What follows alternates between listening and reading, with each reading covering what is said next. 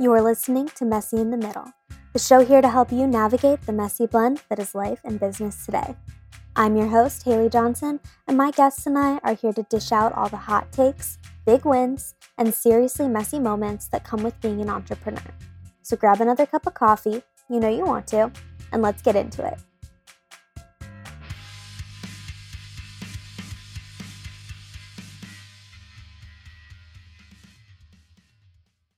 Hello, hello. It is just me again today. I'm trying to catch up from the episode we missed a couple of weeks ago, so I believe you will get two from us this week.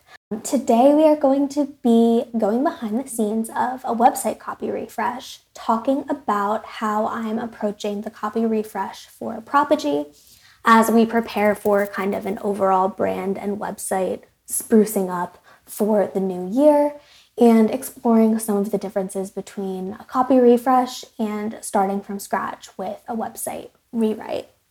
So let's get started by getting into some definitions. What is a copy refresh? Every copywriter will have their own definition of a copy refresh and a line that they might draw when it comes to a refresh versus a rewrite, how much new copy there is, et cetera.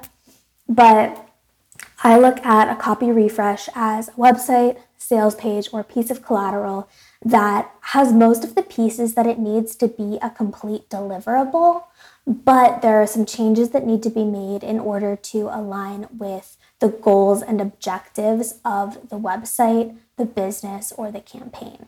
So with a refresh, there may need to be a new section added, some information updated, or some existing content shuffled around, but there's never that moment of staring at a blank Google Doc with a blinking cursor starting completely from scratch.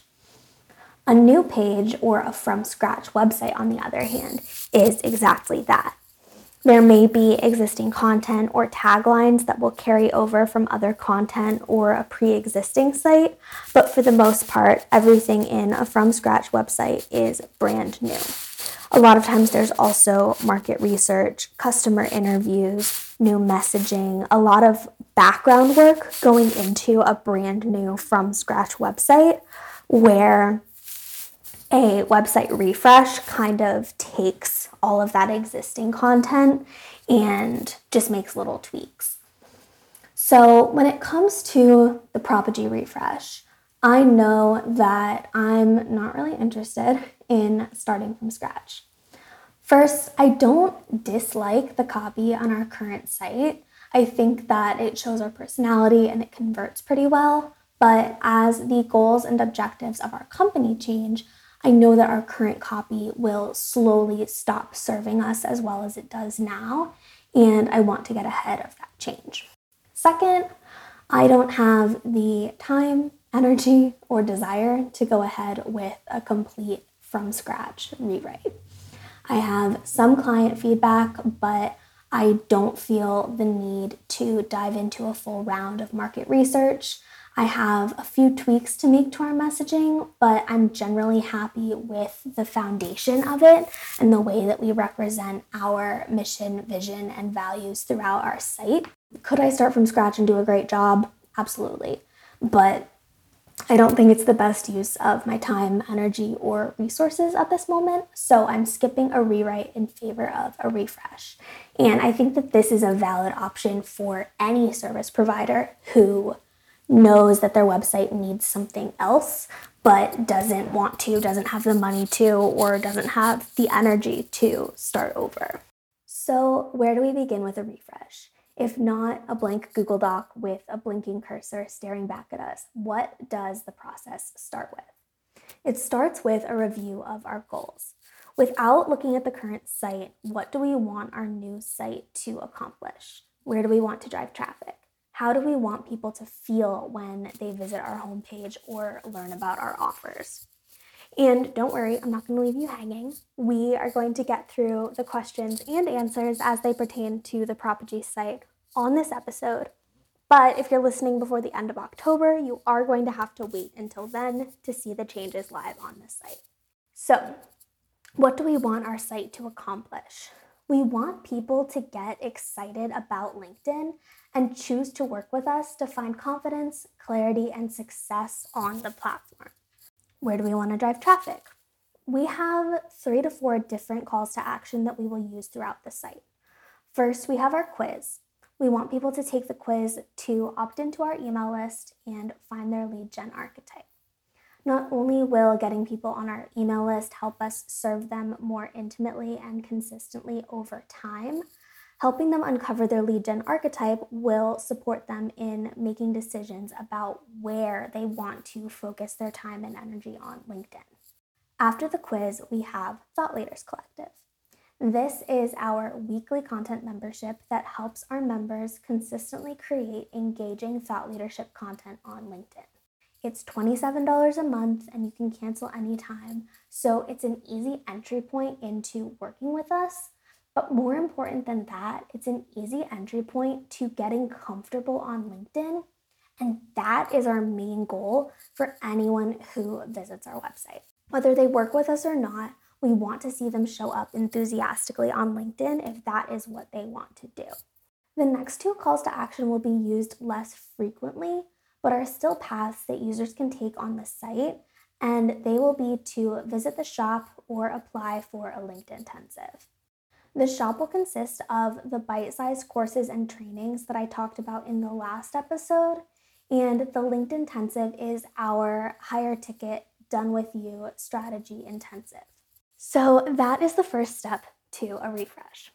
We know we want visitors to feel supported and confident learning from us how they can show up on LinkedIn, and we want to direct them to a number of different ways to choose to get support from Propegy, either through self-paced education or a done-with-you service.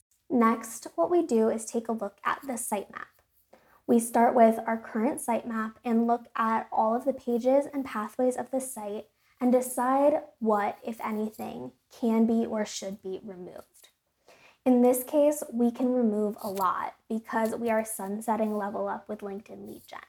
So any pages promoting Level Up, Level Up Live, any sections promoting the webinar, that is the beginning of our funnel for Level Up, and any content that refers to our signature program can be removed or flagged for editing.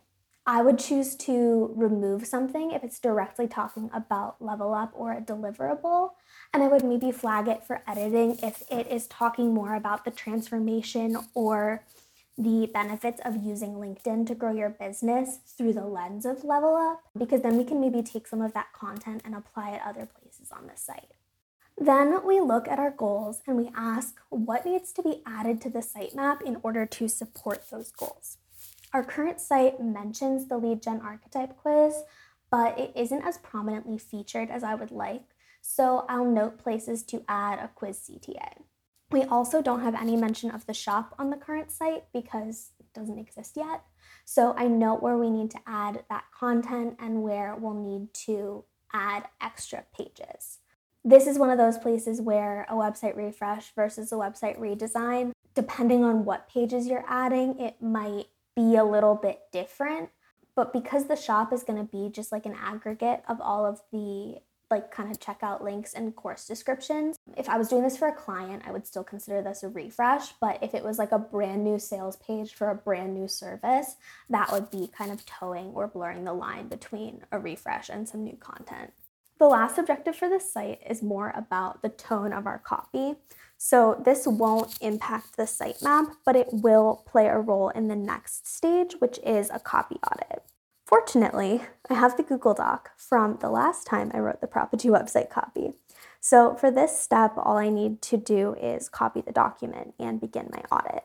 After highlighting the pages and sections we decided to remove from the sitemap, and noting where any new copy or sections need to be added, I'll go through the copy page by page, line by line, and I'll ask the following questions. First, does this copy support the reader in their LinkedIn journey? If not, how can I make it more supportive? Second, does this copy make assumptions about the reader's desires, struggles, or attitudes towards LinkedIn or their business? If so, how can I make it less presumptuous and more relatable? these two sets of questions tied together because we really want our copy to be guiding the reader towards a decision while still giving them the freedom to make that decision themselves. We don't want to say, you feel this way, so this is the way you need to solve your problem. We want to propose hypotheticals, suggest situations, and say this might be a solution to your problem so that the person is able to think critically and decide on their own if moving forward and working with us is a right decision. Tying in with that, we have the question of, does this copy push on pain points, lay on unnecessary persuasion, or in any way pressure or guilt the reader into making an uninformed decision? If so, how can I change that? Things like hiding prices until you've sold, sold, sold, sold, sold so heavily that the person feels like this is the only solution to their problem. Making people feel like shit for the way that they feel about their business or their relationship with LinkedIn or whatever service it is that you're providing, and making people feel like if they don't take this leap, if they don't make this decision, that they're not serious about their business, they're not all in, they're not committed. These are the attitudes, copy pieces, and just ideals that we want to avoid in our website copy because they don't feel good to me. And I don't think that they really feel good to anybody. And then finally, does this copy guide my reader towards one of the four C T A's I outlined in my original project plan? Does every piece of copy have a purpose? Or is there any fluff that we can take out or transform to make it more intentional? After asking all of these questions for like every single line, I have one very heavily marked up document. But most of the hard work is done at this point. Instead of staring at a blank page, I now have many very full pages with starter content and specific direction for how to make each line or section sound the way it needs to in order to support the goals of my site.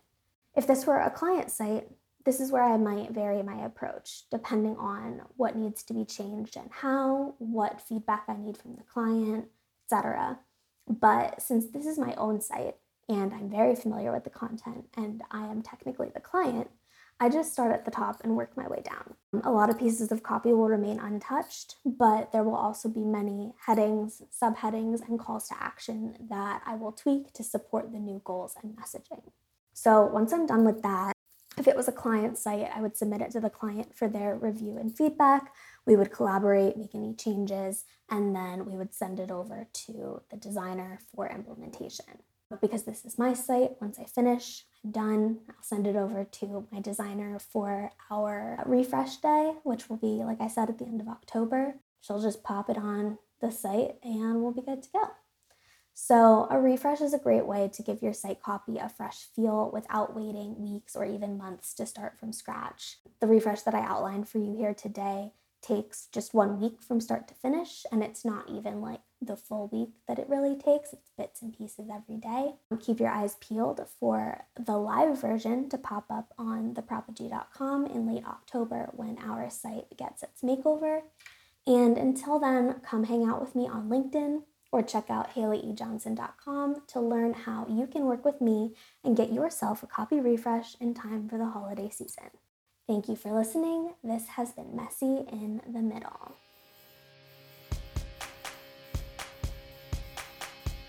Hey there. Thanks for listening all the way to the end. Or more likely, thanks for leaving your phone just far enough away that you can't get to it in time to skip past this part. If you like what you heard, don't forget to rate and leave a review. And shout out to my guests for joining me, my dog for not barking, my editor Chrissy for doing her thing, and my friend Devin for letting me use his music. You can check out all of the links for the podcast, anything mentioned in today's episode, and the amazing people who helped me put on the show in the show notes. Bye!